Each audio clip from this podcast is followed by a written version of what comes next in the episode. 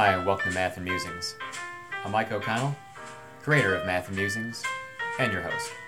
Stay tuned for 15 minutes of science, politics, news, and opinion. In other words, Math and Musings.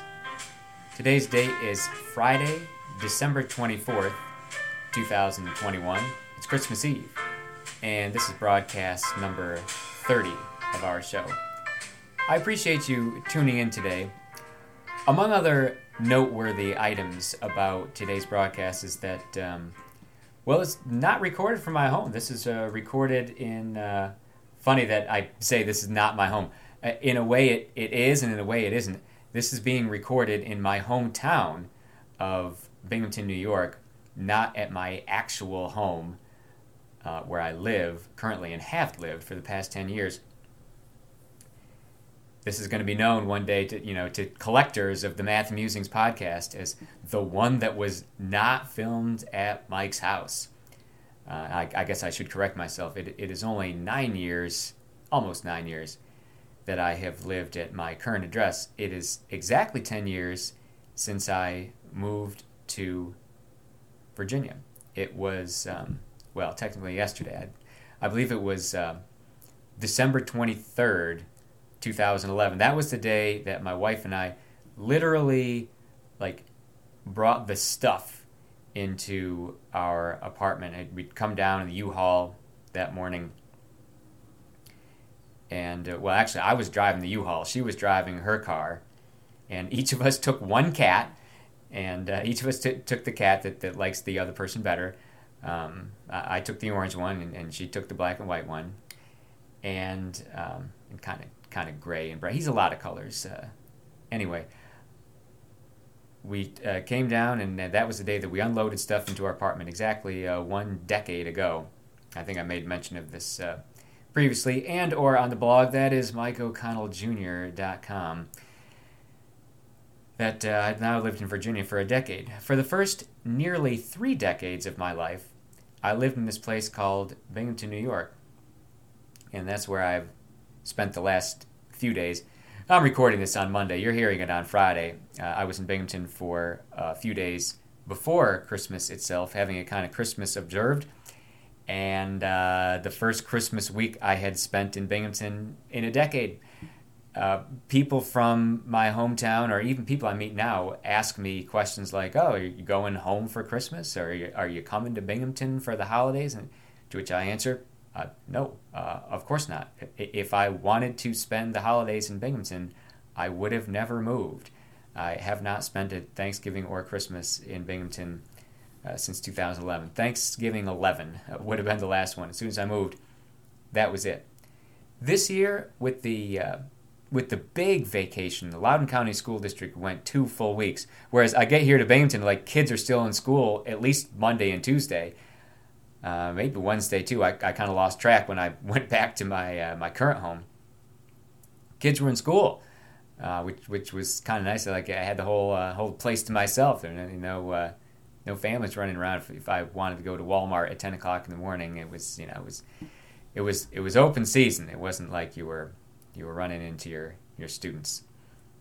I guess my students were 300 miles away. But Loudoun County taking the big uh, two week vacation well, I took advantage of that to uh, visit the homeland, um, and this is my report from the homeland.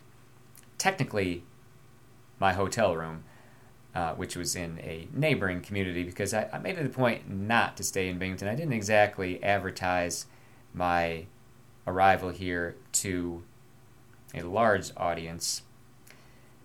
Just a few people who listen to my podcast probably don't live in Binghamton anyway. Because like most people, I sort of have a love hate relationship uh, with my hometown. Uh, you know, they say you can't go home again. Uh, you can. Uh, you can go home. It, it's uh, it's not the same though, and uh, sometimes you wish you hadn't. It, it's different.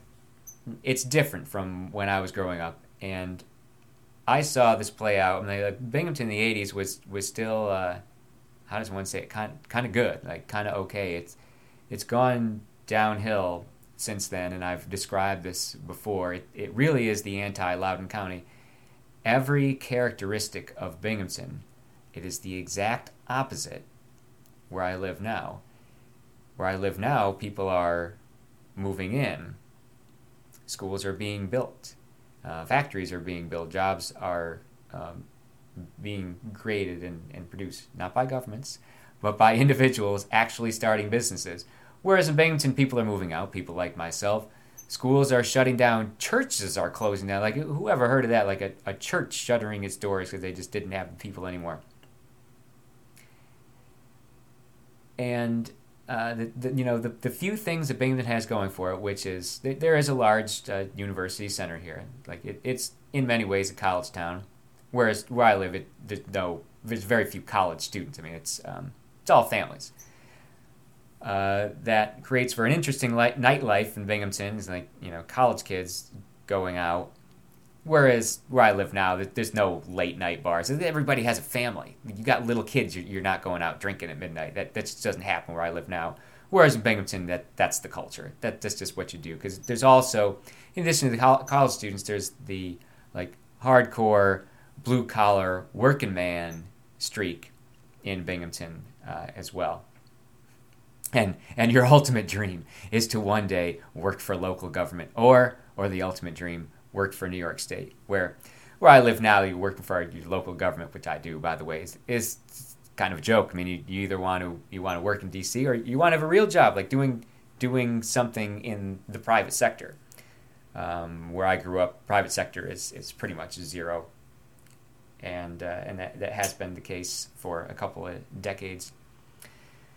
The only redeeming characteristic Binghamton has going for it is that, well, th- there are some good uh, mom and pop restaurants. I've talked about this before, that where I live, there's no mom and pop stores. There's, there's no mom and pop restaurants, there's no mom and pop little bodegas, because you, you need the backing of a corporation to establish a business in Loudoun County. It's just way too expensive to try to do that on your own, or like a, a family is going to start a family business. Just too expensive to do that. Uh, where I live, the rent's way too high. So you, you kind of need corporate money backing your enterprise. That's why we, I mean, we have every chain known to man, but nothing with any character to it. Now, Binghamton, Binghamton has some characters. I'll tell you that. And uh, some of them are my really good friends. I've got a handful of people that I'm willing to see, and and I think an even smaller number of businesses I'm willing to patronize, or or just go to and check out and like oh yeah that that place is still there that place is still there.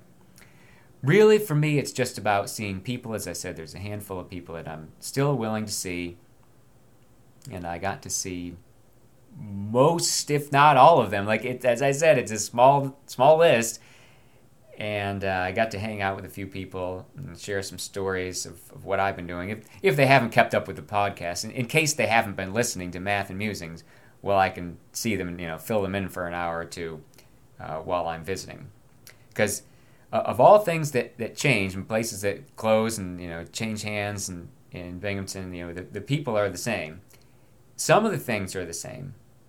Some of the things are now second generation. Like I've I've got friends who go who their kids go to the school where I went to elementary school, or their kids are playing in the basketball league where I played as a kid. So we've moved on now to, as I said, second generation of um, of places of interest here in Binghamton, and, and some of them are are still the same. I, I did um, pop into uh, pop into one restaurant for for old time's sake, and uh, opened up some baseball cards for old time's sake too. This is this is the year that. Um, geez, I can't be this old, but all, all my friends from high school seem to be turning uh, a certain age that begins with the number four. I can't believe how all of them are turning that age, and, and I'm still only 25. I don't see how that's possible.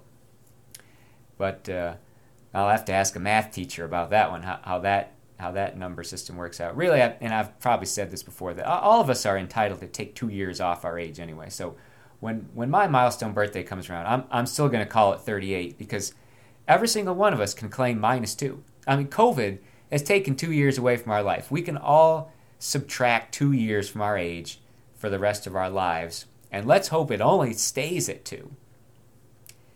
Uh, that that's a good math question right there. Your age is x minus two. X is your age, and minus two is your reported age because we all lost two years to COVID. Reminds me of another Binghamton story. I bring this one up in class now because, and this was true it, precisely when I was driving up uh, a few days ago. It was uh, 43 degrees in Sterling, Virginia, where I live. Now that's cold but it was 28 in Binghamton.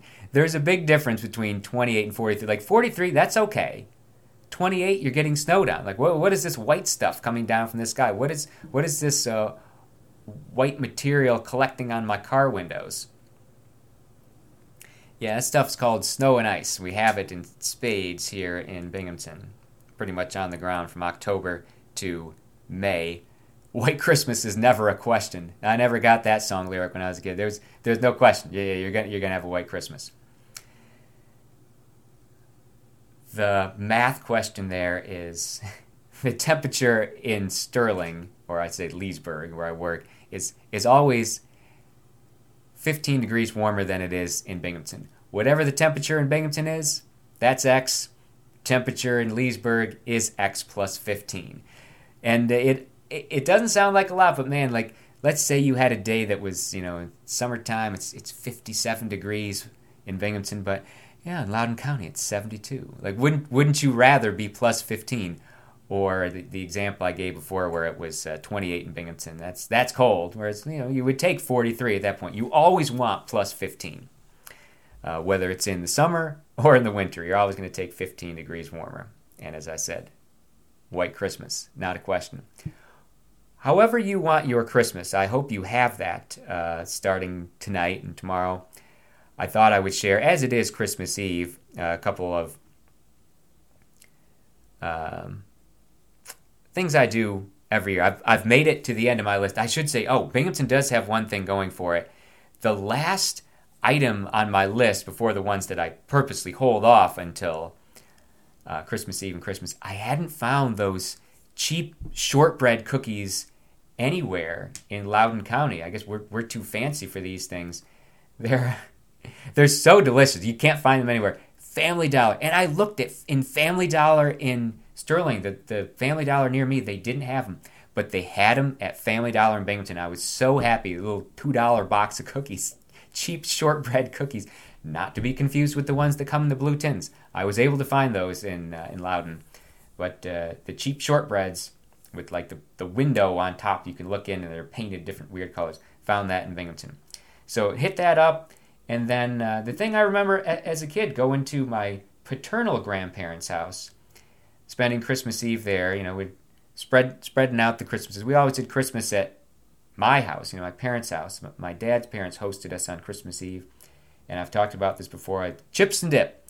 This garish 1970s era green glass bowl for chips and dip and having like potato chips and sour cream onion dip. I, I thought that was great. I, I resurrected that one in the 21st century. You know, teach my son the finer pleasures in life like sour cream and onion potato chip dip. And uh, that house, which I went to in the 80s, my grandpa, I mean, my grandparents bought that house in the 50s, and my grandmother lived there until um, about the year 2000. I think it was the year 99, 2000 when she uh, moved out of there. And then a few years later, the house was empty for a while. And a few years later, I moved in. That was from 2003, December 2003, until December 2007. Or, no, excuse me, December 2011. Man, I made it through 99% of the show without a mistake. I lived there from December 03 to December 2011. As a matter of fact, it was Christmas time 2011, 10 years ago, that I moved to Virginia. Ladies and gentlemen, you have been listening to this special Christmas Eve broadcast of Math and Musings.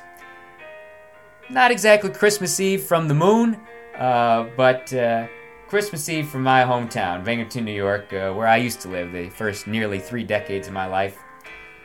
One decade on here, decade number two begins now. You've been listening to Math and Musings. My name is Mike O'Connell. For more information to contact, go to MikeO'ConnellJr.com.